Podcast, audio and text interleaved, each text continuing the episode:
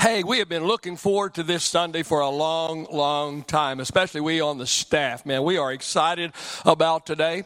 Uh, every year we uh, set aside a Sunday and uh, we call it Stand Sunday.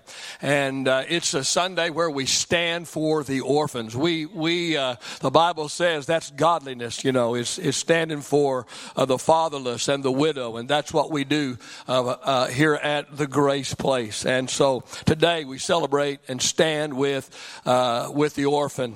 Uh, we are so excited today to have a very special guest with us, Pastor Choco de Jesus. Uh, he pastored a great and growing church in Chicago for over 19 years.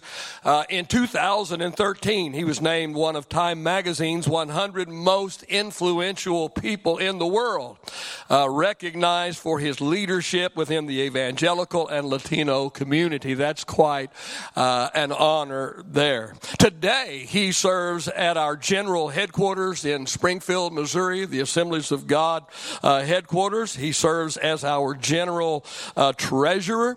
Uh, he's also, also the author of a book, and he has brought that book with him, and it's out in the lobby. If you're interested, I want to encourage you to stop by and take a look at that. Uh, he and his wife Elizabeth have three adult children and five amazing grandchildren, and that's when life starts Life starts with grandkids. Would you make our friend welcome Pastor Choco? God bless you. Come and take your liberty in the Lord today.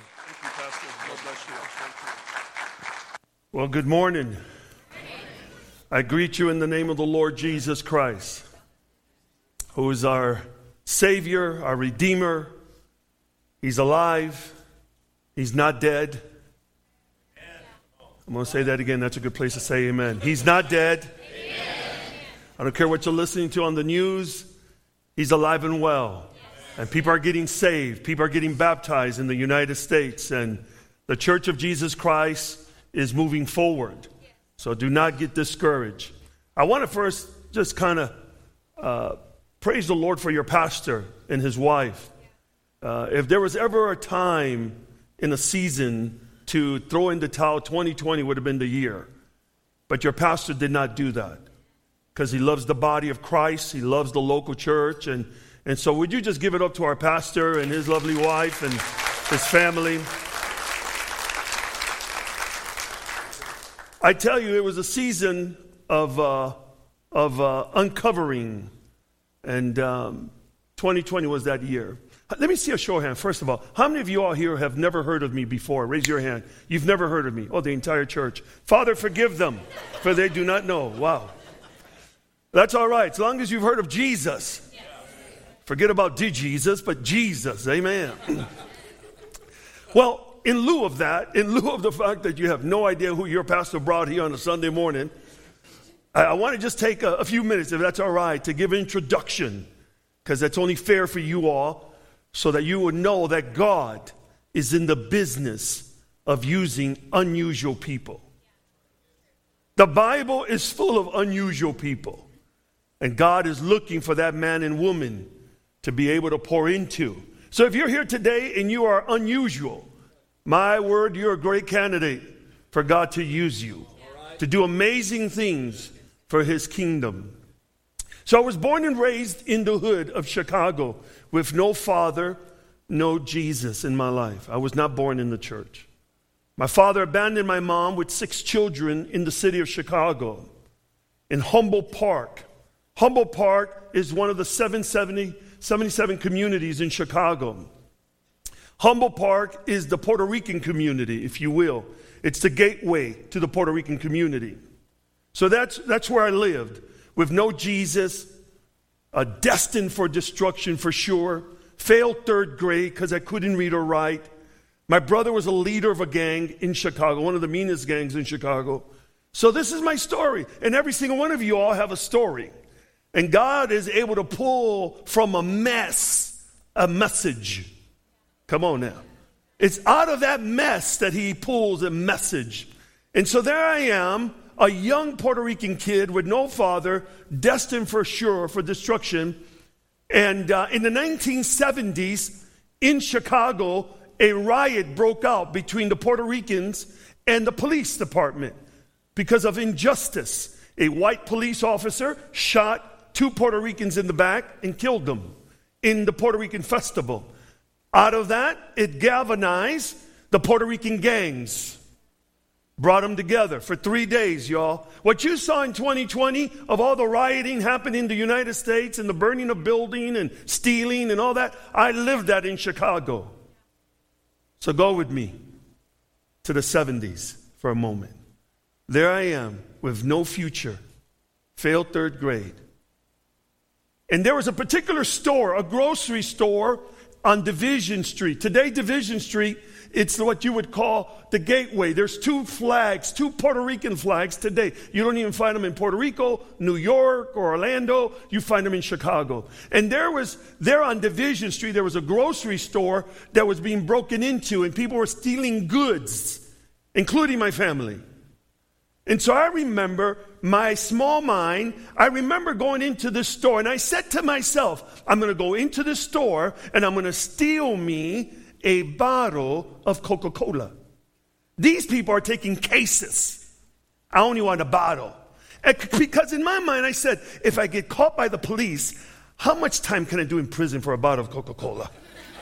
Right? So here it was, going with me into the store. The windows are shattered. The, bro- the door is broken. People are running in and out of cases. They're stealing cases of good. And here I am walking into the store of this grocery where people are coming in and out. And I went into the refrigerator of that store. I opened up the refrigerator. I took the bottle of Coca Cola. I closed the refrigerator. I may be a thief, but I have a conscience of energy. I closed the refrigerator. My mother taught me well, boy, you better close that refrigerator. I closed the refrigerator. I walked out with the bottle of Coca Cola onto Division Street. And then a voice said, Put it back. Today I know it was the Holy Spirit. Back then I didn't know who it was. The voice said, Put it back. I went back into the store chaos, people running in and out. I opened the refrigerator, put the bottle of Coca Cola, closed the refrigerator, went back onto Division Street, and I remember thinking to myself, who am I? It reminds me of the prison letters of Dietrich Bonhoeffer of 1945. Dietrich Bonhoeffer was a, a German pastor who was killed by Hitler.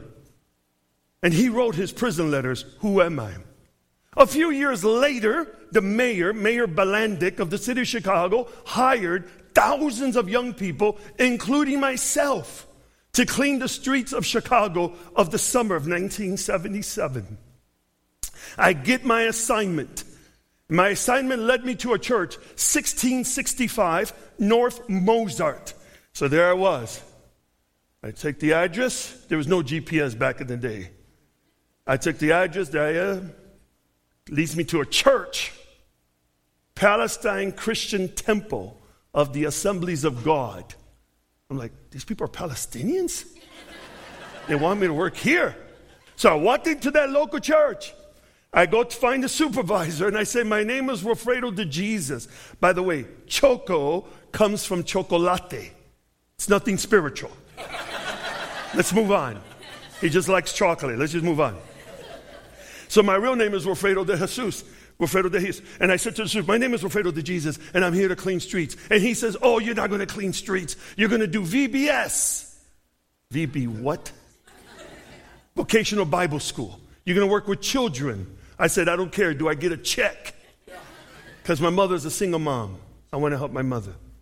He says, You'll get a check. So, June, I would show up every day at that local church. And I would see the young people praying at the altar before they started their shift. And it began to resonate with me. July passed by, and these same young people, 15 years old, 17 years old, kneeling down praying was weird. But in August, curiosity killed the. That's right. So I went to the supervisor and I said, Hey, what are these young people doing? He says, They're praying to Jesus. He says, Wilfredo, do you know Jesus? I said, I don't. He said to me, Would you like to meet him? I said, I would. Where is he at? I want to talk to him. So he calls the young people and he said, Young people, get in a circle. Then he looked at me and he says, Wilfredo, get in the middle of the circle. And I said, No. Now, let me help you out here in Texas. In the hood, you never get in the middle of anything. This is called a beatdown. My brother was the leader of a gang. And if you want to join his gang, you got to get in the middle of the circle for five minutes and get a beat down. So, no, I'm not going to do that. I said, the first guy that hits me, I'm going to hit him back.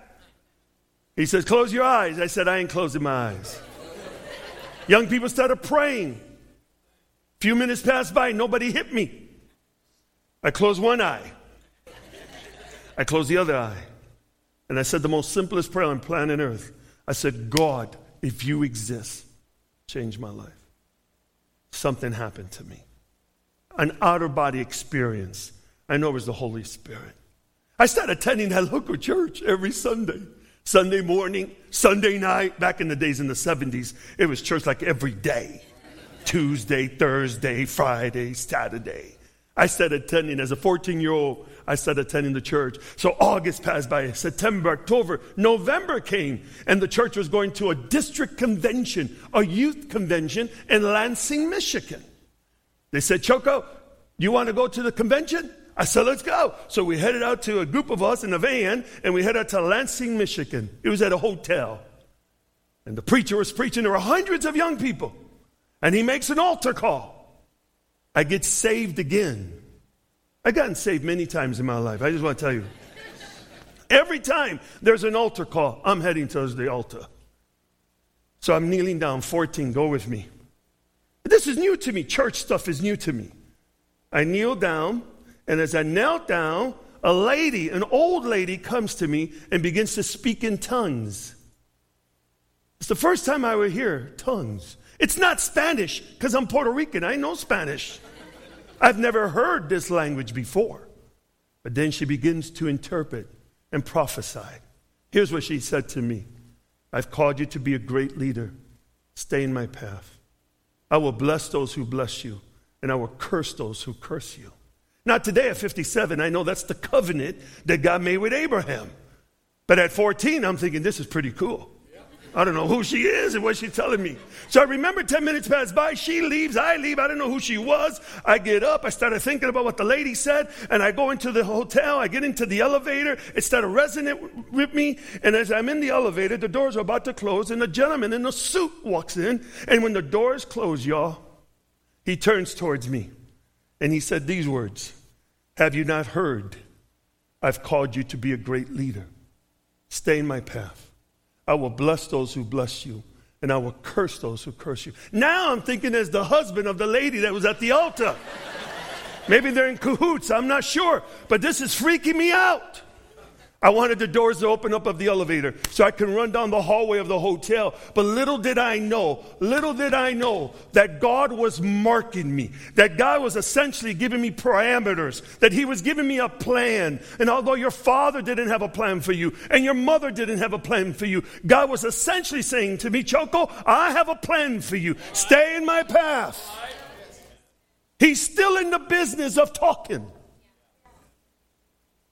It's with that mandate. It's with that word. That's why, listen to me. That's why it's important during COVID that you get a word from God. Because it would be that word that you would say, nothing can separate me from the love of Christ, nor famine, nor nakedness, nor COVID 19 can separate me from the love of Christ. It's with that word I leave Lansing, Michigan, and I come back to the local church in Chicago, and I get acclimated, and I begin to get involved in the church. Every time the pastor needed something, I would do it. Today, people need to pray about it. I'm like, bro, what's there to pray about? It's parking ministry. Just point. Just point. But today, many Christians are not experiencing the more of God because they want to pray about it. And so I remember a few years passed by. I was like 18 years old. The pastor came to me and said, Choco, I want you to become the Sunday school teacher for the youth ministry. I said, Sunday school teacher? That's what the lady said. And the guy in the elevator. So I got my black jacket my skinny tie. Back in the days, it was a skinny tie. And I was Sunday school teacher for the youth ministry of Palestine Christian Temple of the Assemblies of God. Sure, there was only five young people, but so what? It's about perspective. I was a leader. A few years pass by. Pastor comes to me and says, Choco, I want you to become the Sunday school superintendent. Sunday school superintendent? That's what the lady said. And the guy in the elevator. I got my jacket, my tie, and I was Sunday school superintendent for Palestine Christian Temple of the Assemblies of God. So what? There were 68 people in the entire church, but so what? I was a leader. It's about progression. With every elevation, there's a new revelation. I was Sunday school superintendent. A few years passed by, and then I married my wife. This is a picture of my wife, Elizabeth. I don't know if they have that. This is my wife, Elizabeth. We've been married for 33 years to the glory of God. She was 12 years old when I was 14 when I asked her to be my girlfriend. When I came to the church at 14, I'm like, oh, yeah, I'm going to marry this girl. She's, and so I didn't know she was the pastor's daughter. she was a PK. And so obviously we didn't date till she was 17 and I was 19 and we dated for five years. And, and then uh, obviously now the pastor becomes my father in law. So my father in law comes to me one day and says, Choco, I want you to drive me to our district convention. I said, okay. So here I am. Yeah, I'm like an armor bearer driving him. He's on the passenger side. He said, by the way, they're going to be voting on DCAP. I said, what's a DCAP? Back in the day, it was called DCAP. Today, it's called DYD, District Youth Director. Uh, I said, no, I don't want to be a DCAP. I am a superintendent of Sunday school. He said, don't worry about it. There's going to be other young people putting their names to run. I said, no, I don't want to do that. I am a, su- a superintendent. We get to the service. First guy grabs the mic. My name is so and so. And I have a bachelor's degree from Evangel University in youth ministry, yada, yada, yada, yada. They give the second mic to the next guy. My name is so and so. I graduated from CBC with youth ministry, yada, yada, yada, yada. They give me the mic. My name is Choco, and I'm Sunday school superintendent. I'm like, the devil, I don't know why I did this. And would you believe that the pastors of the district of 11 states of the Midwest Latin District voted for me to become their youth pastor or DCAP. I picked up my phone and I looked, I, I, called my wife Elizabeth from the hotel and I said, babe, we are the new DCAPs. And she says, what's a DCAP? I said, I don't know. I just walk right through the door. I got to do some conventions or camps or something. Now, when I became a DCAP, I remember what the lady said and the guy in the elevator. I did it for eight years, y'all. Travel from Chicago to Wichita, Kansas, Nebraska, Iowa. Because that's what the lady said and the guy in the elevator. Eight years. 1998 comes. My father in law comes to me and says, Choco, I'm about to retire and I want you to put your name to become the pastor of this church, Palestine Christian Temple. I said, No. I said, Your daughter, Elizabeth, my wife, does not want to be a pastor's wife, and I don't want to be a pastor. I just took the test to become a state trooper. I want to be a cop. I want to have a gun. I'll be a great usher. I'll collect the offering. I'll show people my gun, motivate them to give. That's how we do it in Chicago. You guys are too nice here in Texas. And uh, he says, Pray about it. I said, There's nothing to pray about. 1999 comes. I feel convicted. I go back to my father in law. I said, okay, I'll leave my name run under one condition. All 68 people have to vote for me. If one person doesn't vote for me, this ain't the will of God. He says, no problem. So go with me. It's July 9th, 2000. I'm sitting in the front with my wife, Elizabeth. I said a prayer. It wasn't spiritual, but I did and in Jesus' name. this was my prayer. I said, God, if you love me, give me one person that says no in Jesus' name. They collected the ballots. My father in law comes up to the pulpit, looks at me, says, Choco, congratulations. You're the new pastor of the church. I looked at my wife. I said, Babe, did you vote for me? I thought you were the only one that wasn't going to vote for me. So I get punked. It's like God punked me. And I became a pastor of this church, the same church where God sent me in 1977. It would be in that same church, in the same circle, where I would be anointed as the lead pastor of Palestine Christian Temple of the Assemblies of God, talking about the provisions of God. You have no idea. Eyes have not seen, ears have not heard, mind cannot conceive what God has in store for you. You have no idea. There's no limits with God. And it's with that mandate that I became the pastor of this local church in Chicago. And I started throwing the net. Since I was raised in the hood, I knew that this gospel cannot be in, within the four walls. We cannot just keep this gospel inside. We got to go outside because there's people that are dying without Jesus. That was my mindset. And I started throwing the net, y'all. I started fishing. I started bringing all sorts of fish black fish, white fish, straight fish, gay fish, all sorts of fish. And I said to God, Hey, you just told me to fish. You clean them out. Holy Spirit, do your thing. Boy, we went from one service to two services to three services to four services to five services to 17 services on a Sunday to the glory of God. God is in the business of using unusual people. It's with that mandate, that word, that I went throughout the city of Chicago, reaching people. One of the most liberal cities in the United States. But inside of that city, there was this light, and people were getting baptized in the streets of Chicago. I'm telling you, God is up to something. In 2002, two years into my pastoring, the commander of the 14th district came to me and said, uh, Reverend De Jesus, we have a problem. I said, Commander, what's the problem? He said, Reverend, we've arrested 600 women for prostitution in nine months. Is there anything your church can do? I said, Commander, we will pray for you. Now, I believe in the power of prayer. How many believe in the power of prayer? But I also believe that with revelation comes responsibility.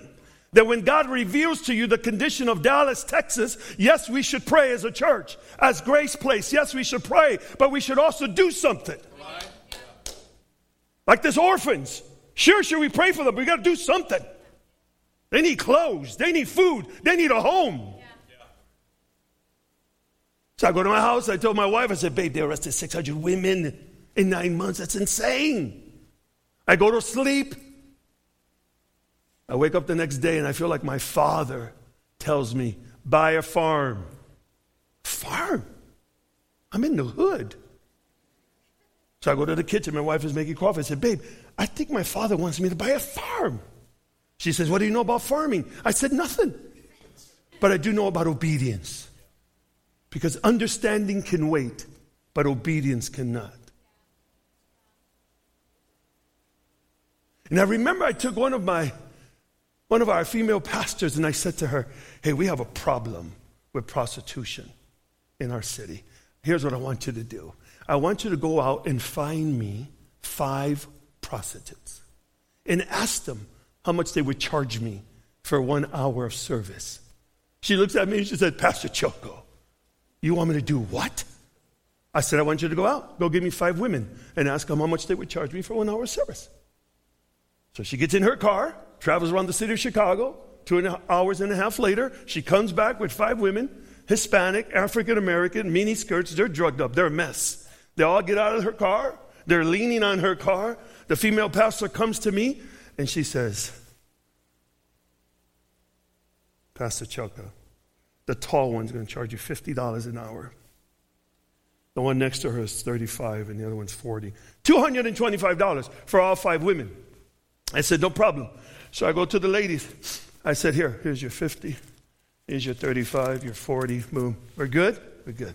One of the ladies says, what do you want us to do? I said, I want you to follow me, please. So I brought him into the church. Into the church. By the way, if this is being filmed, my wife is with me the whole time. you know how people start talking, this is crazy. I said, please follow me into the church. And inside the church, we prepared a banquet for them with roses and candles. And one by one, I sat them down. I pulled out the chair and I said, Please sit. I bought your time for one hour.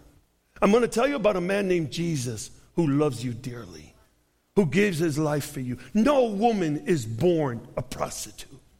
Please sit. And one by one, I sat them down. And we began to do ministry. My wife led worship, Master's Commission. They did drama. And for one hour, I talked about the love of God. It's in their life. And, and I said, Ladies, my time is up. I only bought your time for one hour. They all stood up, crying profusely, and said, Preacher, no man has ever treated us this way. We don't want your money. Here's your money back.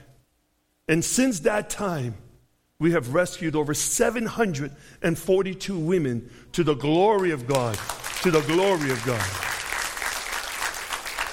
Love compels us to do that. Love compels us. Would you stand with me for the reading of God's word?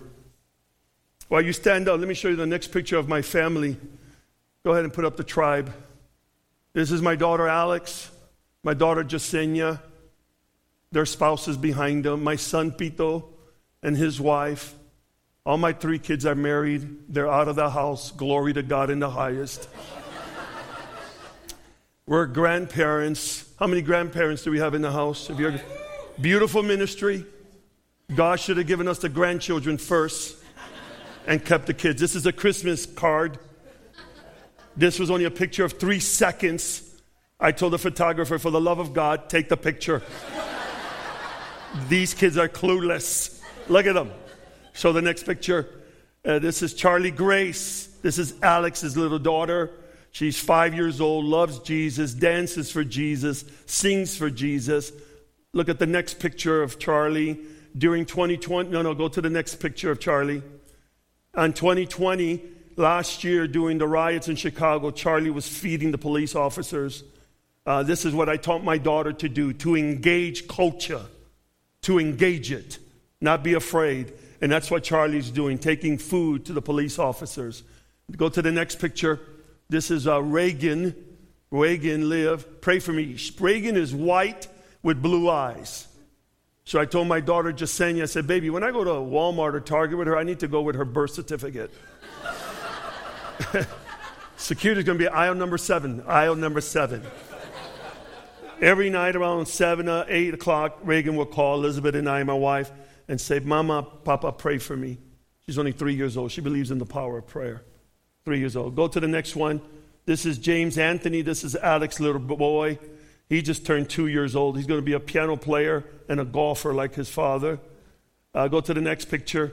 This is Donald. This is uh, Reagan's little brother. Uh, I'm declaring over his life he's going to be a mountain climber. Just climbs over everything. There's nothing in his life in the name of Jesus. Nothing can stop him in Jesus' name. And then here's the last one. This is my, uh, my son's daughter, Alea Sky. She just turned one years old.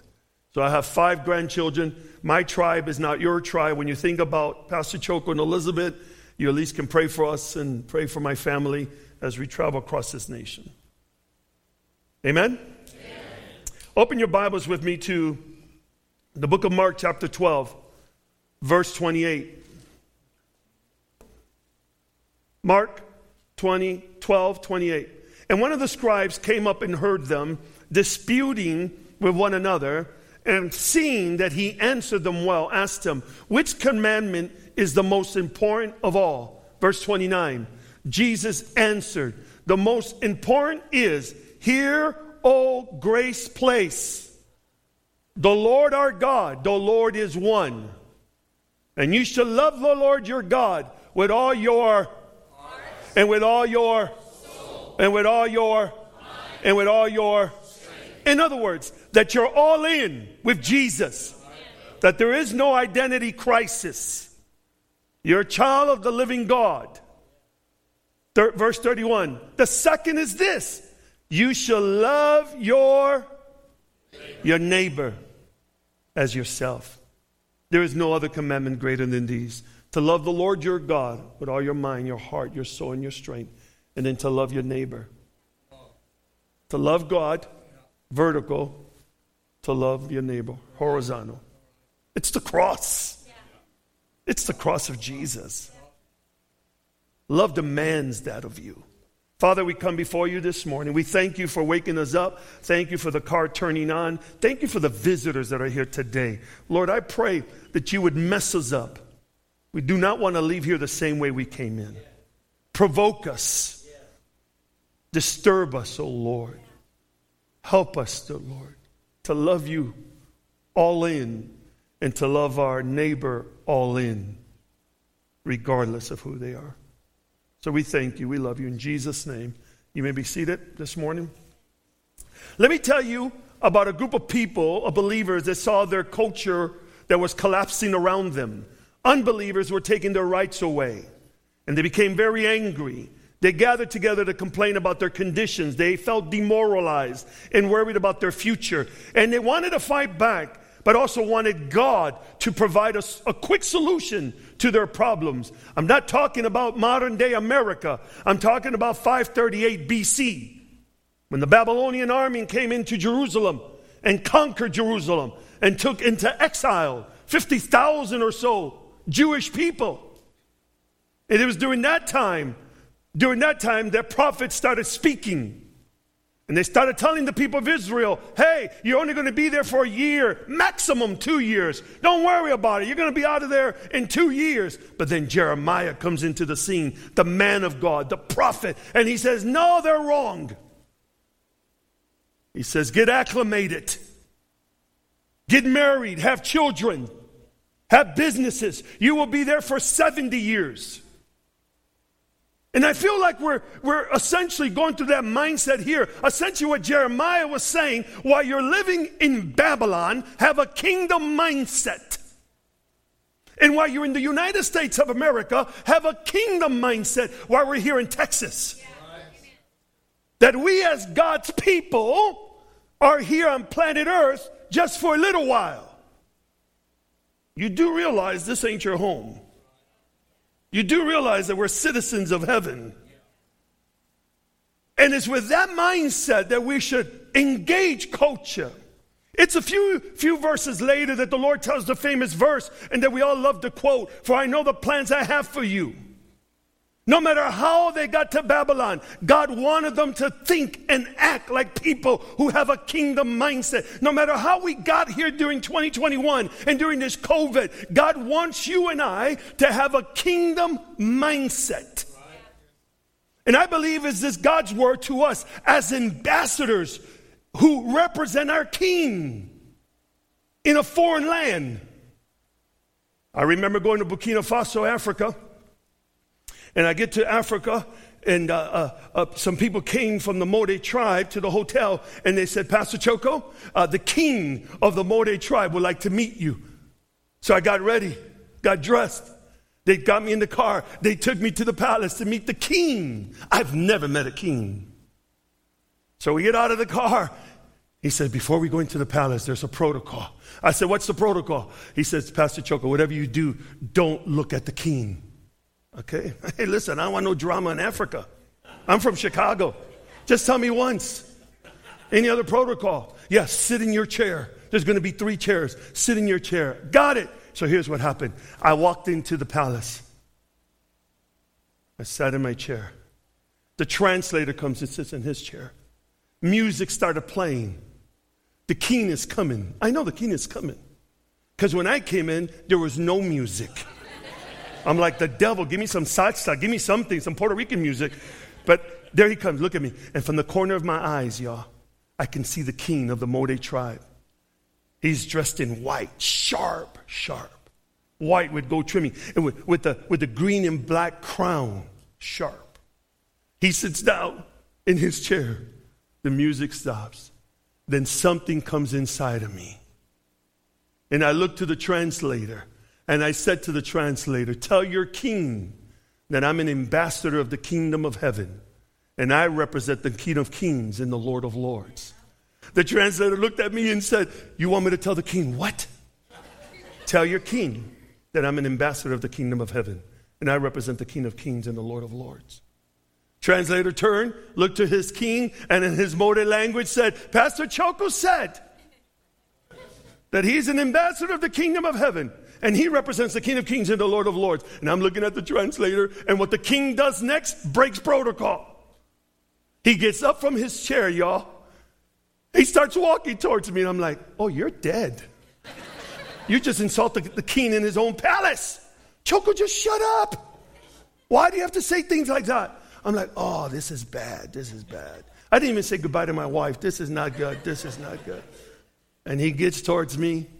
He puts his hands on my shoulder and in pure English said, Would you pray for me in Jesus' name? We are representatives of the kingdom of God here on earth, and that you and I are to legislate his love here on planet earth. And I know that for the last year and a half or so, many of us have been feeling like we're living in a foreign country right now. But the prevailing question that every Christian may have the prevailing question is what do we do now with this craziness, with this culture that's out there? And let me just say something to cancel culture. If you're looking cancel culture, let me just say this. You cannot cancel what you did not create. And you did not create the church of Jesus Christ. Not even the gates of hell will come against the church of Jesus Christ. But the prevailing question, the prevailing question is what do we do? We love them. We love them. And when I say that we love them, it doesn't mean that we capitulate our convictions. We will never surrender our convictions. But we use the currency of heaven, which is love. The currency of heaven is love. Not Bible study, not prayer, not fasting. Those are good disciplines, but love is the currency. And when I say love them anyway, I mean that we affirm their humanity, not affirm their lifestyle. Love demands more of you and me than we often want to give. Listen to me, look at me. It's easy to love a lovable person. but what about your brother in law? What about your sister in law? What about your son, your daughter, or your in laws? What about that person? What about them? Because every single one of you out here this morning, everybody has a them. Everyone has a them. What is love in this context?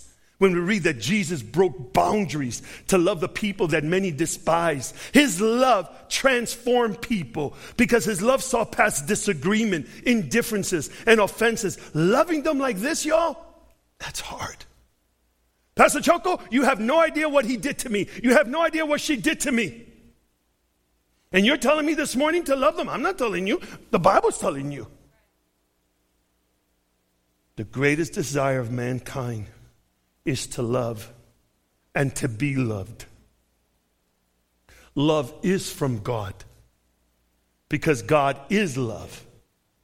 The Old Testament develops and amplifies these two points love for God and love for others.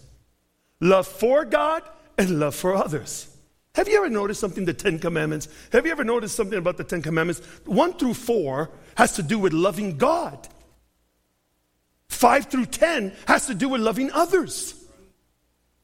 And He gave us these laws so that we can have a way to live with one another.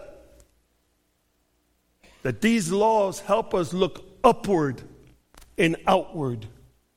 Upward and outward. He gave us love as the fulfillment of the law. In Mark 12, Jesus confronted by the expert of the law, and he asked him, Which is the greatest commandment? And Jesus answers by giving him not one, but two commandments. You shall love the Lord your God, Texas, with all your heart, your mind, your soul, your strength. And you shall love your neighbor as yourself. There's no greater commandment than these because God is love. Jeremiah 31 3 says this I have loved you with an everlasting love. Therefore, I have continued my faithfulness to you. Love has always been at the center of God's heart. Look at me, it's his DNA. The kingdom of God is a kingdom of love because God is love. And everything God has done from Genesis to the book of Revelation was born out of love. First John 4 8 says this Whoever does not love does not know God, because God is love. OMG. Whoever does not love does not know God. So I was at the mayor's office in Chicago before I went to Springfield. And by the way, I left Springfield, my wife and I, in 2019. We left Chicago to go to Springfield. Chicago to Springfield. Pizza, no pizza. We went out of obedience to the Lord. But before I left the city of Chicago, the mayor brought me into the office and says, Reverend, what's the problem with the violence in the cities of Chicago? And I said, Mayor, I said, Mayor, remember you asked me. He says, What's the problem? I said, You're the problem. You and every elected official in this country that thinks you can fix this problem with money. America doesn't have a hand problem, we have a heart problem. And the only one that can heal the heart of man is God, but you don't want to hear that. You fix the heart, the hand will follow, and the head will follow. But we must deal with the heart. Whoever does not love does not know God because God is love. And you're learning this morning that love is the currency of heaven. And because of this, love is the great commodity of the kingdom. It's what keeps our relationship going. That you love me and I love you. And by the way, I love you this morning and there's nothing you can do about it. And he loves you and there's nothing you can do about that. It's what keeps our relationship going, our relationship with God and with each other. This is how we can love our enemies. And if we choose not to love our enemies, then you really don't know God. Because that's who He is. Love begins with God, love never ends. He created you because he loves you. And he sent his, die, his son to die on the cross because he loves you. And he's coming back again to reign because he loves you. And he wants to live with you forever because he loves you. You get the deal. You get the deal. I got it, Pastor Choco. Love. That's right. Love. Now here's the problem that we love in two different ways. Here's the first way because of. Because of.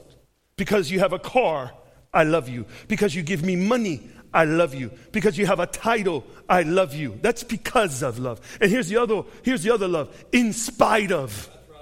In spite of the fact that you're broke, I still love you. In spite of the fact that you don't have a car, I still love you. In spite of the fact that you burned me, I still love you. Backstab me, I still love you. Boy, that type of love is contagious. When you love people who have done you wrong, but to love somebody who hurts you, that's hard. That kind of love is what we need in this world today, in spite of the fact. It's impressive. Because it's seldom, look at me, it's seldom seen these days in America. I'll do this for you, you do this for me. That's why I cannot love you with my love. My love is perverted. My love is conditional. But His love is not perverted. His love is unconditional. And God is looking for a man and a woman to use as a conduit, not a cul de sac. That we become conduits of His love in a world that's confused, in a world that's out there crazy. What do we do, Pastor Choco? We love them. Everybody has a them. Chapter three in my book, the them is my son. My son. He's like 16 years old at that time. And uh, it's around 11 o'clock in the night. The Holy Spirit wakes me up, check his car. And I go to the garage, I look at his car, and sure enough, I found some stuff there. Not good. Marijuana, stuff like that. He's in a baseball team in high school and hanging around with the wrong crowd. Scriptures are true. Bad company corrupts good character. I find this in the garage, and obviously, as a father, I'm like, I'm heartbroken because I never taught my son this. We don't smoke, we don't do drink, we don't even do any drinking, nothing, nothing. Despise it. So now I'm going into the house with this stuff. It's around 11:30. Go to his room, turn on the light. He's waking up. Bob, what's up with this? And like every teenager, it's not mine, it's my friend's. I said, Pito, Pito, the Holy Spirit already told me is yours. You're dead in the water. You're dead in the water, boy. And we started going back and forth and talking, and he's getting an attitude. And I remember as a father, not as a pastor, as a father, I looked into the son, of the eyes of my son, and I said, Boy, do you think you're stronger than me? Peter, you think you're stronger than me? You have no idea what you've done.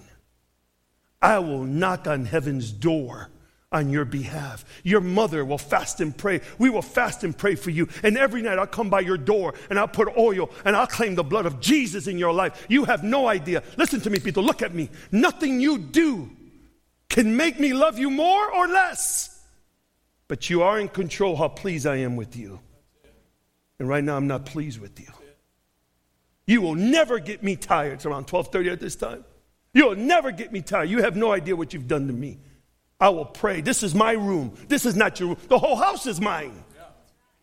I pay for everything here, and I will come in here and I will pray while you're sleeping. You will never get me tired. By now, it's like one o'clock in the morning. I close the door. My wife is waiting in the hallway. I looked at her. I said, Babe, I'm tired.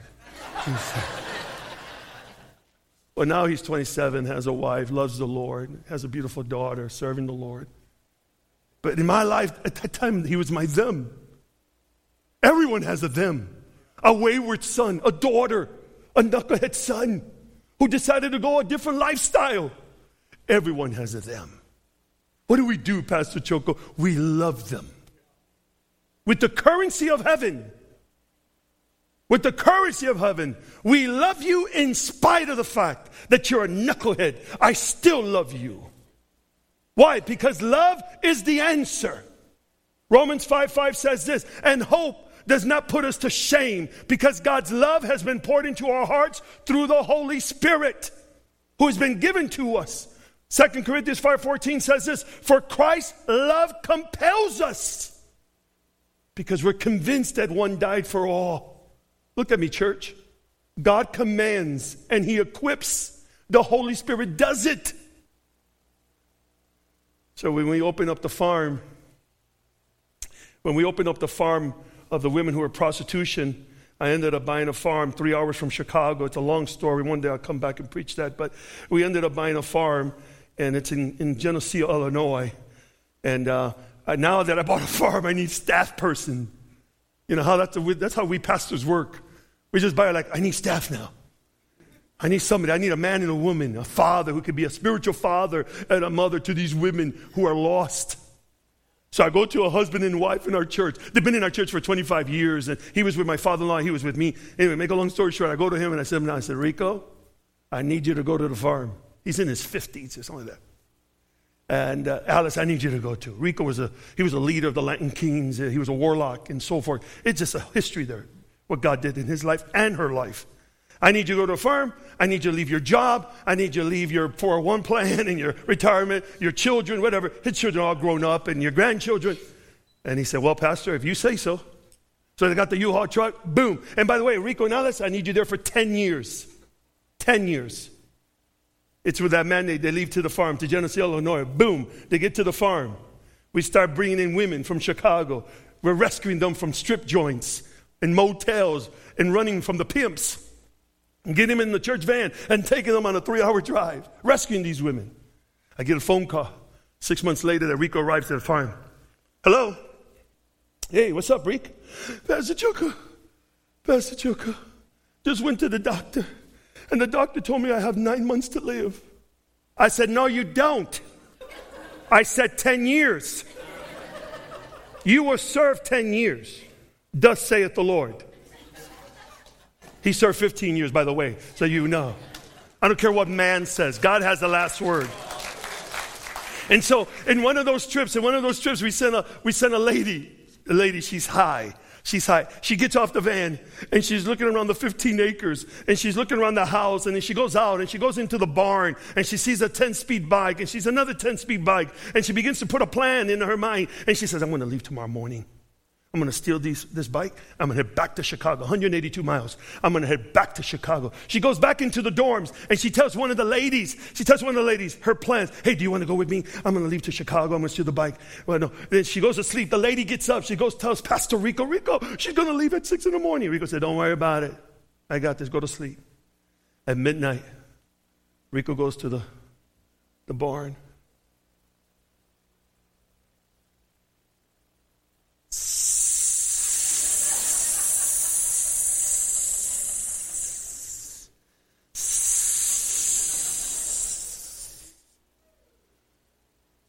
Six o'clock in the morning, the girl comes to the barn to get the bike. She's telling my wife the story. Years later, she tells my wife the story. She says, She looked at the bikes, they had no air.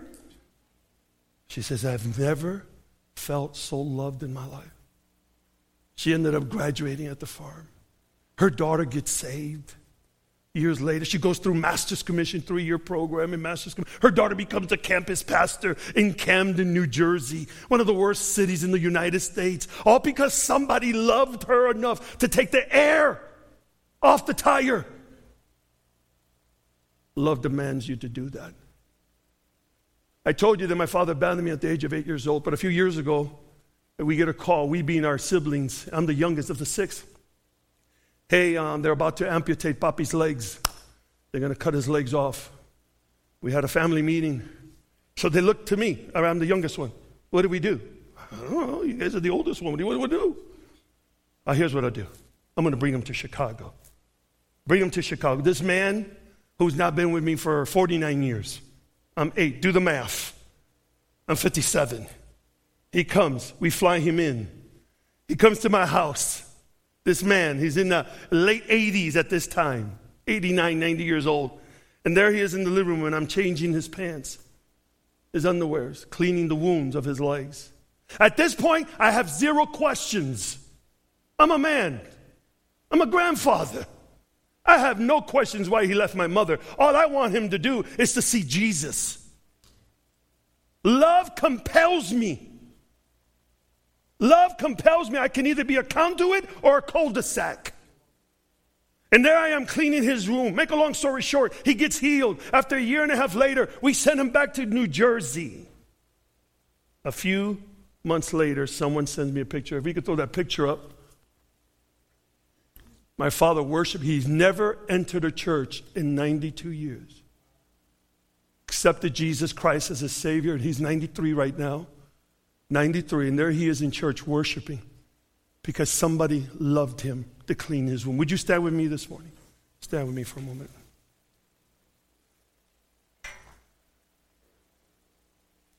Love does that.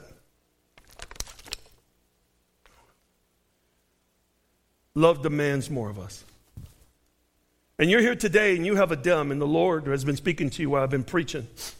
He's been whispering to you, your brother, you haven't spoken to him in years. Your sister. That's your them. And all you could say to your brother and sister is, hey, I love you, and there's nothing you can do about it. But we need to reconcile. We need to reconcile. Now I visit my dad. I go to, I'll go to New Jersey, go visit him. One of, probably the only one of my siblings that care about him. And it's really the love of God that compels me to do that to this man who abandoned my mom, who died last year from COVID on May 9th. And so I wanted my father, before he leaves this planet, to know about a God who loves him that can change his life. You, my friends, this morning, you are that vessel that God can use to touch somebody, an orphan, a foster child. You could be a conduit or a cul-de-sac. It's your choice. It's your choice. With every head bowed and every eyes closed, all over this place, let me pray for you right where you're at. If you're here this morning and you would say, Pastor Choco, pray for me.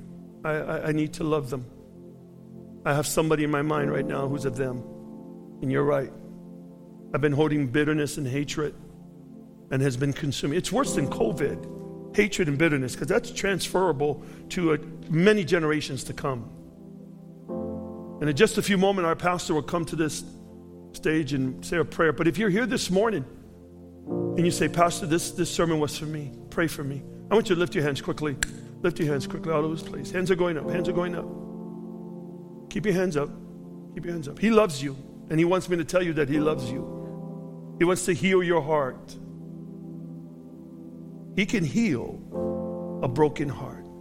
So hands are going up. Praise the Lord. Bless you, bless you, bless you, bless you, bless you, bless you. I'm going to say a prayer, and then Pastor will come and give us some final thoughts. But every head bowed and every eyes closed, I'm going to pray. Father, in the name of Jesus, we come before you this morning. We thank you, dear Lord, for your love. Your love never fails. But this morning, there are relationships that have been strained. There are people here today that need to hear, need to be healed. There are people that need to be reconciled with loved ones. Oh God, I pray, I pray that you would bless them. And for those who lifted their hands, I want you to repeat this prayer with me. For those who lifted their hands and those that are watching online, say this prayer with me. Dear Heavenly Father, in the name of Jesus, I come before you today. I'm in need of a metamorphosis. I need a transformation of a heart. I need your love to love some people who have done me wrong. Oh, Heavenly Father, give me that love. Father, we thank you for the cross, for loving us. On this day, I ask that you heal my heart. Use me as a conduit to love those that are distant, that are orphans, that are foster children, that need love. I make a commitment to be that conduit. In Jesus' name, in Jesus' name, amen and amen. Wow. That's what Stand Sunday's all about, and it? It's about it's about loving.